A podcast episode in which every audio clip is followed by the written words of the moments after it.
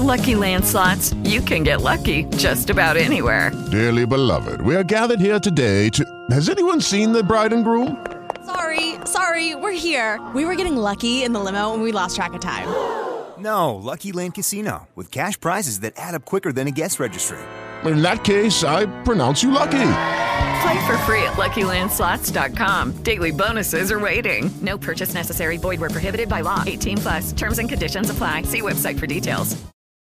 Leon Battista Alberti. Oggi parleremo di questo grande artista e umanista, aiutati anche dalle slide realizzate da una studentessa probabilmente di classe quarta liceo nel lontano 2004-2005. Chi è Leon Battista Alberti? Beh, nasce a Genova il 18 febbraio del 1404 da una ricca famiglia fiorentina in esilio. Inizia i suoi studi a Padova, in seguito si trasferisce a Bologna dove prende la laurea in diritto canonico nel 1428. Ancora nel 400, senz'altro, ma lo sappiamo con Parini e, t- e tanti altri fino al 700, eh, gli intellettuali, anche per potersi sostenere, spesso intraprendevano una carriera ecclesiastica. In seguito alla morte del padre si trova in ristrettezze economiche che lo spingono a intraprendere appunto la carriera ecclesiastica. Nel 1432 si reca a Roma e prende gli ordini minori. Tra il 1438 e il 1439 risiede a Firenze, quindi lui che era fiorentino diciamo di origine, non di nascita, può finalmente ritornare in quella che era stata la città della sua famiglia di origine. A seguito della curia, perché abbiamo detto che è un ecclesiastico, per partecipare al concilio dei greci. Ah, ecco una cosa interessantissima che avvenne appunto in quel 400, l'apertura di Firenze in modo particolare, ma anche diciamo in generale dell'umanesimo, ecco, nei confronti della lingua greca, lo studio della lingua greca. E poi anche ovviamente del tentativo di riappacificarsi con gli ortodossi dal punto di vista uh, religioso. Infatti questo concilio dei greci avrebbe dovuto stabilire la riunificazione della Chiesa d'Occidente con quella d'Oriente. Purtroppo poi però le cose non andarono come sperato. Questo periodo è molto importante per la sua formazione artistica, in quanto ha modo di frequentare artisti come Donatello e poi Filippo Brunelleschi, ne parleremo abbondantemente. Nel 1443 torna definitivamente a, Ro- a Roma, dove muore nell'aprile del 1472, ma quello che farà in questi anni, ecco, poi lo, lo spiegheremo in maniera più dettagliata parlando delle sue opere. Noi dobbiamo dire però una cosa importantissima, che Alberti è, Leon Battista Alberti, è uno degli umanisti veramente, come dire, modello, ecco, paradigma di, di umanista, perché nello stesso tempo è profondo conoscitore delle opere classiche, poi sostenitore però dell'esperienza acquisita non solo sui libri, ma anche con la frequentazione degli uomini, della società. Ecco, attenzione anche agli aspetti per migliorare la vita umana, sia morali sia pratici. E poi soprattutto rappresentante del nuovo intellettuale laico e del nuovo uomo rinascimentale che, desideroso di godersi la vita, considera la religione non più come una continua rinuncia e ascesi mistica, ma come l'arte del ben vivere, citazione sua, umanamente vivere questa vita che è pur dono di Dio, in questo mondo che è pur tempio di Dio. E quindi ovviamente eh, adesso lo vedremo, soprattutto, un, eccolo qua, ecco la slide che aspettavo, soprattutto uno che è stato in grado di coniugare la cultura scientifica e quella umanistica. Quando parliamo e vediamo uh, uh, non so, le mostre um, su Leonardo e scopriamo con grande ammirazione eh, che oltre ad essere pittore, quindi artista, era anche un importantissimo scrittore, pensate al codice atlantico, era un grande ingegnere sia nel campo civile sia nel campo militare e ci stupiamo di questo e pensiamo magari che sia l'unico, non teniamo ben conto del fatto che ci troviamo in un periodo, quello della fine dell'umanesimo e dell'inizio del Rinascimento, in cui era quasi normale che un intellettuale fosse competente sia nel campo umanistico artistico sia nel campo scientifico, ma del resto lo sappiamo, questo anche nel Medioevo. Sappiamo per esempio che Dante aveva queste competenze scientifiche, che andava nelle università a trattare della terra e delle acque, so, a tenere lezioni universitarie, quindi di scienze. No? È un vero e proprio uomo universale Leon Battista Alberti, come Leonardo, certo poi Leonardo per carità è un genio, no? però eh, anche Leon Battista Alberti sicuramente uno che si è fatto valere in svariati campi. Compì studi letterari, ma anche matematici e scientifici durante il periodo padovano, che gli permisero di farsi portatore delle due culture, sia di quella umanistica sia di quella scientifica.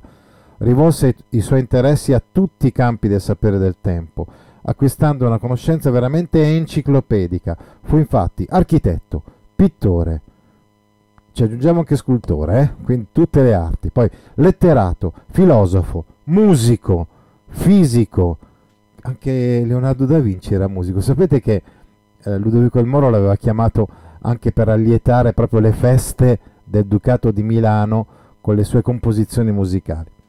Poi fisico, chimico, pedagogo e matematico. Ecco perché dicevamo che la figura di Leon Battista Alberti anticipa quella che poi sarà la figura di Leonardo. Leggiamo un brano tratto dal testamento di Leon Battista Alberti che, che ci testimonia come lui ci tenesse alla cultura, ci tenesse alla diffusione, a lasciare un, un'eredità che permettesse ai giovani di dedicarsi alla scienza, di dedicarsi all'arte. Cioè lui dice, io faccio il mio testamento e ovviamente do anche i miei beni ai miei parenti, ma nel caso in cui nella parentela nessuno si trovasse in grado di profittare del lascito, dispongo di designare ad usufruirne due scolari poveri già iscritti alle lezioni dello studio bolognese, dell'Università bolognese, qualunque sia la loro origine, per godere di questa liberalità, cioè di questa generosità, di questo lascito testamentario, di questa eredità, i prescelti, questi due giovani poveri studenti, debbono laurearsi in una qualsiasi delle discipline insegnate in quell'Ateneo a Bologna, dove io stesso, giovane studente, conobbi le difficoltà di chi si trova ad affrontare gli studi nelle ristrettezze economiche. Ricordate che abbiamo parlato di problemi economici nella prima fase della vita di Leon Battista Alberti. Per l'infinito amore che mi lega all'architettura, alla quale dedicai il fiore dei miei studi, dispongo che venga messa a carico dell'eredità, senza limite di spesa, la somma necessaria a completare i lavori già avviati sul mio progetto nella pieve di Gargalandi, presso Firenze, della quale sono stato rettore per lunghi anni. Investo il mio stimato cugino ed erede universale Bernardo Antonio Alberti del compito di far imprimere a stampa l'opera mia più reputata, frutto delle mie amate speculazioni architettoniche, il Trattato de Re Edificatoria, pubblicato quindi postumo affido le sue cure perché rimanga nella biblioteca di famiglia il manoscritto mio più prezioso, la Historia Naturalis di Plinio. E voi sapete bene come gli, umanisti da Petrarca in poi fossero molto molto, Petrarca è il preumanista, fossero molto molto legati all'antichità, a Roma, alla Grecia e ai manoscritti che conservavano gelosamente. Ecco quindi che lui ha, dire, spazia in tanti campi, scrive libri importantissimi sulle arti figurative e de pictura, sull'architettura, l'ha già detto anche lui nel testamento, il De Re Edificatoria, sulla statuaria de statua, la Descriptio Urbis Rome. Ecco, adesso veramente eh, vi lascio poi uh, leggere le slide se volete con molta più attenzione, però a me piace molto questa Descriptio Urbis Rome, perché è la testimonianza di come lui segua quel modello lì. Il modello è quello della bellezza, dell'armonia classica, del, lui lo chiama proporzionamento, allora non si diceva proporzione, il proporzionamento degli edifici romani alla base della progettazione architettonica. E questo ovviamente, ecco, poi quando vediamo il Tempio Malatestiano e tante altre architetture progettate da Leon Battista Alberti capiamo più, di più, capiamo meglio come mai eh, appunto abbia intrapreso quella strada. Ha detto che era anche un grande matematico, per esempio scrisse un opuscolo intitolato Ludi Rerum Mathematicarum, gio- giochi matematici insomma, prima del 1452, che dedicò a uno degli estensi. Ecco, uh, l'umanesimo, uh, come dire, uh, è molto importante perché c'era stata una rivalutazione e un riutilizzo del latino, però proprio verso la fine dell'umanesimo, nell'epoca insomma che noi adesso stiamo affrontando con Leon Battista Alberti, pensate ovviamente poi qualche decennio dopo a Lorenzo de' Medici, il Poliziano, Sanazzaro, eccetera, Pulci, Boiardo, eh, si torna anche a utilizzare il volgare. All'inizio c'è una netta distinzione, il latino doveva essere dedicato alla cultura, per usi letterari per esempio, il volgare alle scritture della vita pratica, come lettere personali, libri di famiglia, cronache e contratti. Ecco, Leon Battista Alberti già rompe un po' questi schemi perché come vedremo scriverà, scriverà il De Pictura sia in latino sia in volgare. Leon Battista Alberti, appunto, come vi stavo spiegando, prevedeva invece per il volgare un uso simile a quello del latino nell'antichità. Scrisse a questo proposito la grammatica del, del toscano, quindi insomma, uh, uh, ricord- ricorderete il trattato De Vulgari Eloqu- Eloquenzia eh, di Dante e tantissimi altri diciamo, uh, scritti anche di Petrarca, di Boccaccio su questo argomento. Ma proprio questa grammatica del toscano su base fiorentina, che ecco, poi dopo è chiaro sarà anche una specie di, cioè getterà le basi per poi quella, quella che sarà la teoria di Pietro Bembo, no? della lingua del fiorentino toscano letterario alla base della lingua italiana, no?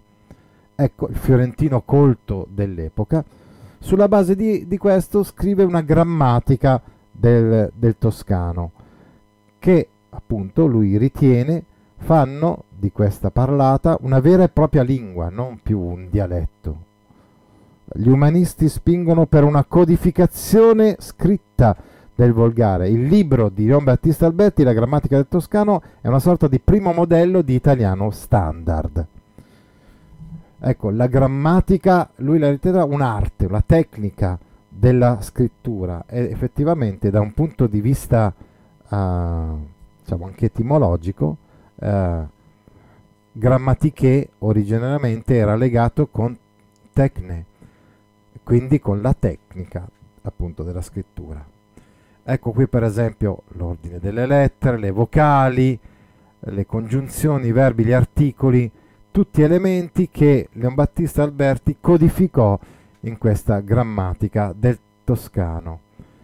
Ogni parola edizione toscana finisce in vocale, le cose in molta altra parte hanno in lingua toscana quei medesimi nomi che in latino, non hanno i toscani fra i nomi altro che masculino e femminino e neutri latini si fanno mascolini. Insomma, nasce la, la grammatica della nostra lingua che ha il maschile e il femminile, ad esempio, e non ha il neutro. E poi quali sono gli articoli eh, che precedono, diciamo così, i sostantivi, qual è l'ortografia corretta, tutte cose che noi diamo per scontato, ma allora non lo erano per niente. Ecco il De Pictura, un trattato sulla pittura scritto appunto da Leon Battista Alberti, probabilmente prima in volgare e poi scritto in latino perché comunque in quel periodo era la lingua delle dissertazioni, dei trattati. Fu la prima opera di una trilogia che poi sarà completata dal De Edificatoria e dal De Statua, che riguarda insomma tutte le arti maggiori. Questa opera influenzò tantissimo i pittori che eh, seguirono, fu tra i testi fondamentali del Rinascimento. Alberti riuscì così a influenzare non solo il Rinascimento italiano, se pensiamo ad artisti come appunto Leonardo e Piero della Francesca, ma in generale la storia della pittura da quel momento in poi. Ecco, uh, come viene composto tra il 1434 e il 1443, come è diviso? È diviso in due libri. È composto sul modello classico di Vitruvio, no? che aveva scritto un testo appunto, uh, se non sbaglio, sull'architettura, comunque sull'arte. No? Allora, stavamo dicendo quindi che, nel, che cosa si dice nel primo libro. Ecco, nel primo libro abbiamo i principi della prospettiva, cioè la riduzione che è obbligatoria, inevitabile nella pittura, a due dimensioni di quella che è una realtà che è la realtà tridimensionale.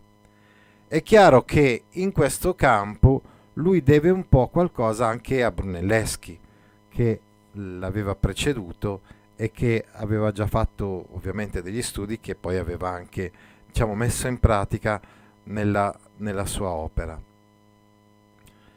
Adesso vediamo anche in, in che modo, in che senso.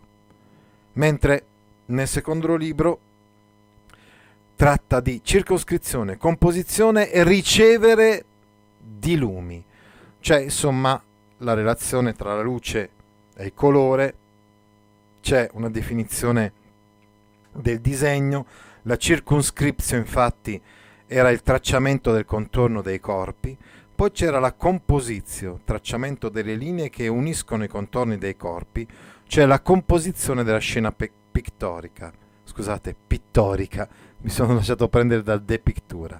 E infine la recep- receptio luminum, cioè i rapporti tra i colori e la luce. Questo è il frontespizio del De Pictura in un'edizione successiva di un, circa un secolo dopo. Ecco, in questo testo viene esposta la teoria, ritorniamo al primo libro, della costruzione abbreviata, cioè la suddivisione dello spazio in tanti quadrati, per ciascuno dei quali si tracciano linee immaginarie che uniscono i singoli punti del quadrato al punto di vista situato ad altezza d'uomo, ad altezza d'uomo fuori del quadro, prolungando tali linee e intersecandole con un piano quadrettato anch'esso, si ottiene la proiezione nello spazio di un qualunque oggetto. Lo possiamo vedere questo esemplificato in una incisione di Albrecht Dürer, insomma, che sappiamo era di, di qualche decennio dopo. Possiamo intravedere questo procedimento anche negli affreschi per esempio di Masaccio.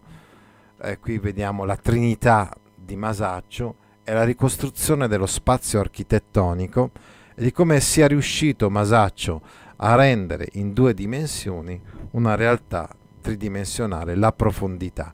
E lo possiamo vedere anche però in dipinti, in quadri che lo stesso Leon Battista Alberti realizzò in quegli anni, come la Natività della Vergine del 1443 e la presentazione della Vergine al Tempio.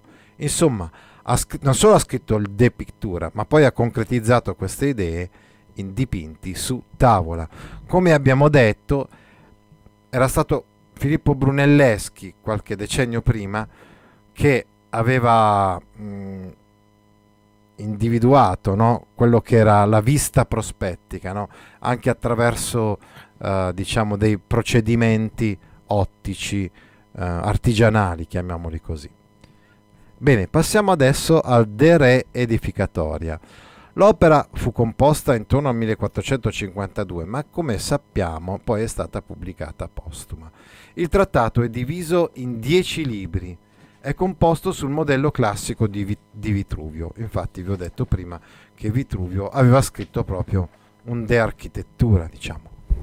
Vi si, risco- vi si, discorre del disegno, dei materiali di costruzione, dei procedimenti eh, costruttivi, dell'organizzazione della città e delle acque, dell'ordinamento degli ordini architettonici. In relazione a quest'ultimo argomento, Alberti afferma le sue idee differenti da Brunelleschi, affermando che la colonna debba essere sovrastata dalla trabeazione, mentre l'arco deve essere costruito al di sopra dei pilastri. Infine vengono trattate per la prima volta le cause delle rotture dei muri e le opere di prevenzione e di restauro degli edifici. Di fondamentale importanza per Alberti sono i canoni di armonia, bellezza e proporzione, per i quali egli si rifà ai principi pitagorico-platonici inerenti all'ordine della natura. Ecco, questo trattato non è rivolto solo a un pubblico specialistico, quindi gli architetti, ma anche in generale agli umanisti, cioè agli eh, intellettuali, agli uomini colti eh, dell'epoca. È una specie di tentativo di rileggere criticamente Vitruvio, quindi il trattato latino sull'architettura, e nello stesso tempo però realizzare il primo trattato moderno di teoria dell'architettura, sulla costruzione degli edifici eh, e anche su tanti aspetti pratici, per esempio gli ornamenti. Ecco. Sono citati anche autori della Grecia classica, tra cui Aristotele e Platone, quindi filosofi che si sono occupati, diciamo, tangenzialmente ecco, di architettura, per inquadrare anche sociologicamente queste arti. Come abbiamo spiegato, il De Re edificatoria non fu stampato quando era ancora vivo Alberti, perché anche se lui aveva tentato più volte di, eh, insomma, di, di, stampare, di, far stampare i suoi libri, quest'opera non fu, non fu stampata. Eh, erano i primi anni o decenni della storia eh, della stampa in realtà oltre al suo cugino, insomma, eh, il suo erede, eccetera, ci fu l'interessamento diretto di Lorenzo il Magnifico e del Poliziano per la pubblicazione di quest'opera. Ecco, è chiaro ed evidente che in quest'opera mh, mm, viene rappresentato quello che è il modello del, dell'architettura, delle costruzioni, delle opere pubbliche e delle opere private e quindi in generale della città rinascimentale. Anche, anche questo ovviamente sono degli spunti che poi saranno sviluppati nei decenni seguenti. Quali sono stati poi, ecco, quali sono state poi le grandi opere di Leon Battista Alberti? Beh, anzitutto dobbiamo dire questo, che lui progettava, disegnava, no? ma non era un architetto che poi lavorava um, sul campo, eh, diciamo. Infatti per lui era più importante l'aspetto teorico e quindi affidava sempre ad altri la direzione dei suoi lavori, che però sono dei capolavori straordinari, ecco, che ci sono rimasti, alcuni purtroppo un po' rima- rimaneggiati, insomma, un po' insomma eh, risentono della, del tempo passato, però si può intravedere sicuramente la grandezza e anche, se vogliamo, lo spirito della genesi eh, di queste opere. Anzitutto, probabilmente il suo capolavoro, il Tempio Malatestiano, eh, c'era già una chiesa gotica lì a San Francesco che, si, che era dedicata a San Francesco lì a Rimini. Questa chiesa viene totalmente eh, rivista, ridisegnata. È intorno al 1450 che lui fa il progetto, soprattutto dell'esterno, ma anche di parte dell'interno. Uh, purtroppo però poi il signor Sigismondo Malatesta eh, non ebbe vicende diciamo storico-militari, politiche molto favorevoli e quindi questo progetto non fu portato a compimento. E qui abbiamo comunque in una medaglia, possiamo ricostruire il disegno originario di quello che doveva essere il Tempio Malatestiano se per esempio si fosse costruito quell'arco insomma eh, sulla, mm, come dire, sulla facciata eh, del tempio, no? Doveva essere co- coronata questa facciata da questo fastigio nella porzione centrale, si chiama così, no? Uh, poi la grande cupola semisferica, a somiglianza di quella del Pantheon, eccetera. Però purtroppo questo esterno non è stato realizzato poi totalmente come progettato da Leon Battista Alberti.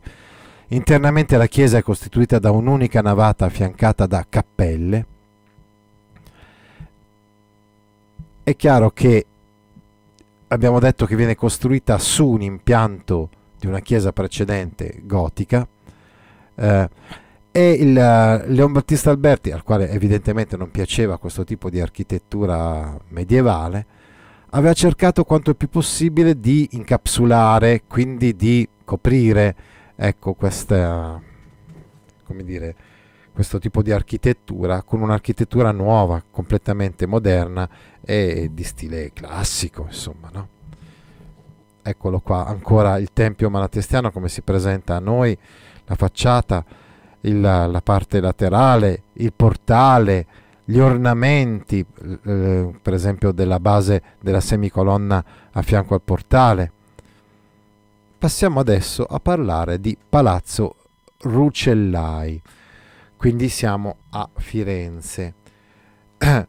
Orti, Ruccellai, insomma siamo proprio nel centro di Firenze, stiamo parlando di una famiglia tra le più importanti, influenti e anche colte della città di Firenze.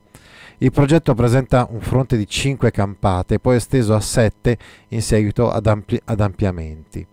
Si distingue da altri palazzi fiorentini, quattrocenteschi, per l'assimilazione di certe caratteristiche architettoniche romane, sia all'esterno sia all'interno, i tre ordini di pilastri per esempio.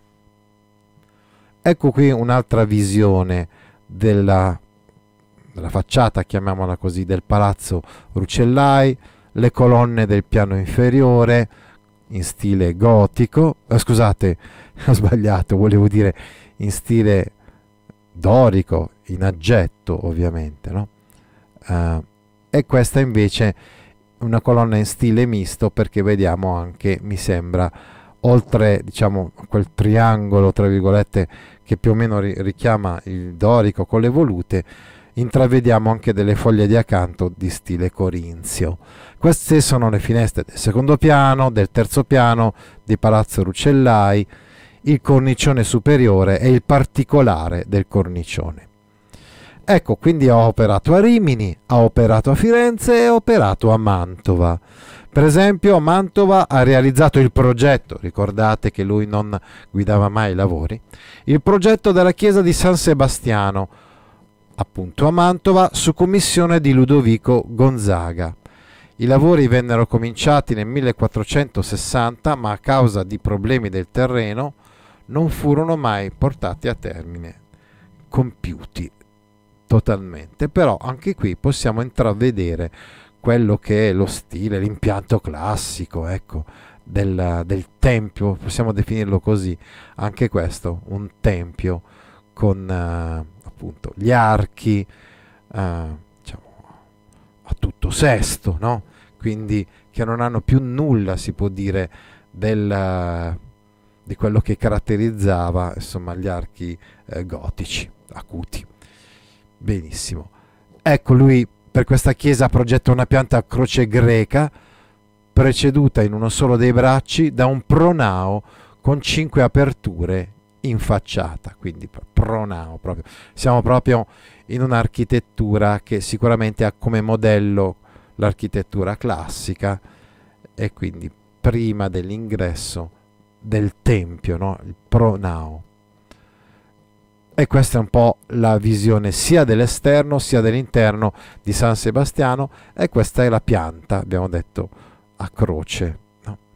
Uh, la pianta descrive un ottagono perfetto, ciò sembra riprendere le prescrizioni di Vitruvio riguardo alla pianta delle città, secondo cui la pianta delle città dovrebbe essere ottagonale, così come sono otto le direzioni dei venti, quindi ritorna.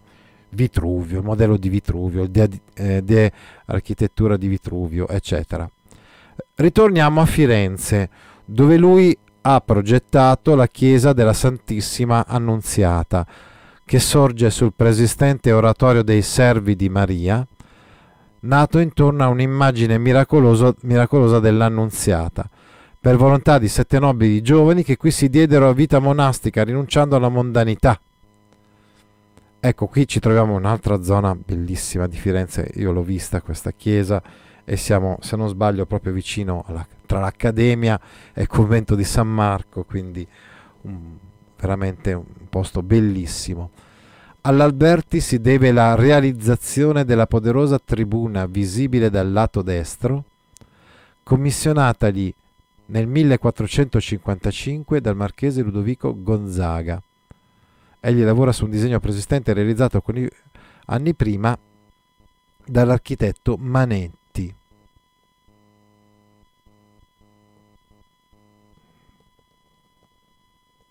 Scusate, devo controllare una cosa perché non vorrei aver detto una stupidata.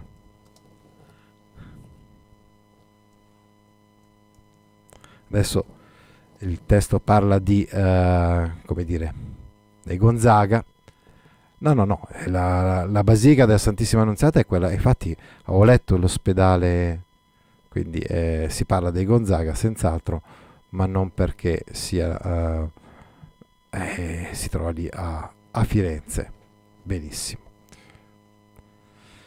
Poi abbiamo il tempietto del Santo Sepolcro. Nell'ex chiesa di San Pancrazio, Alberti progettò per i Rucellai, vi ricordate Palazzo Rucellai di prima, un complesso sepolcrale il cui contenente e contenuto, cappella ed edicola del Santo Sepolcro, sono legati da precisi rapporti, così da risultare due momenti di un solo organismo architettonico. Il tempietto a pianta rettangolare con piccola abside si, espi- si ispira nelle dimensioni al Santo Sepolcro di Gerusalemme. Eccolo qua, il tempietto del Santo Sepolcro, il rettangolo e, e, appunto se voi per caso siete andati a Gerusalemme magari avrete visto il, appunto il Tempio del Santo Sepolcro. Un grandissimo salutone intanto alla mia amica Pamtarei, eh, a Mif a Cioprete, a Flexinste, a Carmelo Polizzi, a Eli Pistritto, Misci Montagna, Mattia BS, Crisa, Simone Paoleschi. Mamma, quanti siete qua su Instagram? Siete tantissimi, mi fate veramente molto molto piacere. Ciao amica mia, ciao carissima amica. Bene, bene, bene. Con lei siamo andati a vedere una bellissima città, la città di Budapest. Abside in San Martino. Andiamo adesso invece nei dintorni di Firenze, all'Astra Assigna un comune vicino a Firenze, dove Leon Battista Alberti ha progettato uh, la chiesa, l'abside, scusate, di San Martino. La chiesa ha origini romaniche, come quella chiesa, vi ricordate, del Tempio Malatestiano, che aveva origini medievali, ma poi dopo è stata modificata con questi progetti che aveva Leon Battista Alberti. Lui ha progettato l'abside semicircolare, classicamente scandita da sei lesene, che sorreggono una trabiazione con un'elegante iscrizione e l'arme della, fa- della famiglia Alberti. Eccola qua, questa chiesa, appunto vista dall'esterno, da dietro si può ammirare benissimo quest'abside progettata da Leon Battista Alberti. Oh, un grandissimo capolavoro che possiamo ammirare appena arriviamo a Firenze, diciamo usciti dalla stazione, no? di fronte alla stazione di Firenze vi trovate subito questo capolavoro dell'arte che è la Basilica di Santa Maria Novella commissionata a Leon Battista Alberti intorno al 1458 dal Rucellai. Anche in questo caso c'era una parziale realizzazione trecentesca, nel senso che c'erano già portali laterali, profondi archi acuti con le tombe gotiche, le arcate cieche, eccetera.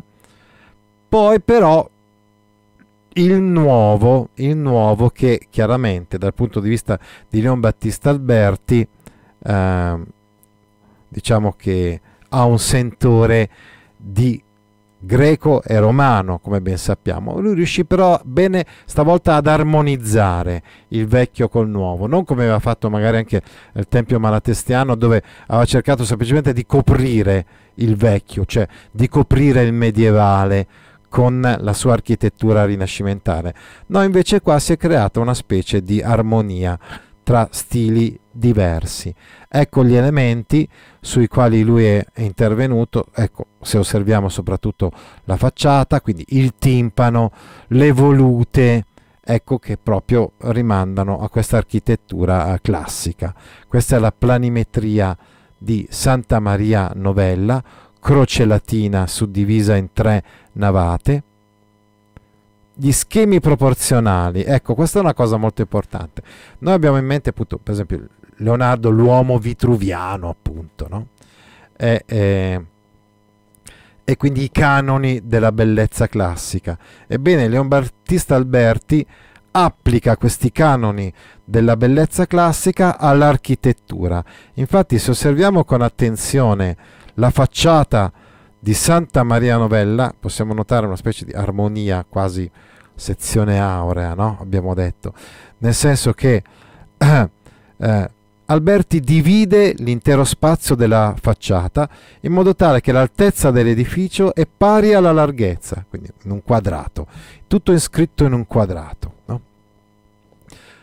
La parte inferiore, a sua volta, è divisa in due dal portale e forma altri due quadrati, ciascuno dei quali ha una superficie pari a un quarto di quella del quadrato generale. Se osserviamo con attenzione invece il piano superiore, vediamo che è sormontato, come già detto prima, da un timpano, quel triangolo no?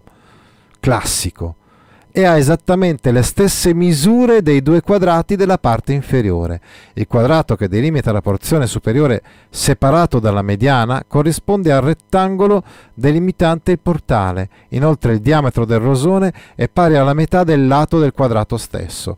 Quindi studi anche matematici per rendere questa armonia, questa perfezione, eh, diciamo, di forme che han, non hanno nulla tra virgolette, di uh, rettangolare o di acuto o di uh, insomma che è invece tutto uh, in proporzioni uguali, no?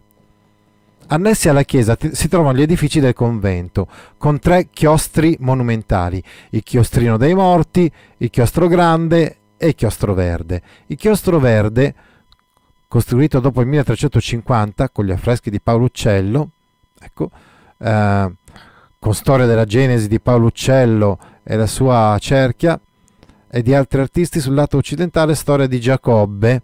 Ecco, come a dire quindi che effettivamente, a dire la verità, eh, c'è un complesso. Se voi avete visto Santa Maria Novella, non avete visto semplicemente una chiesa, ma un vero e proprio complesso architettonico comprensivo appunto anche di questi chiostri bellissimi.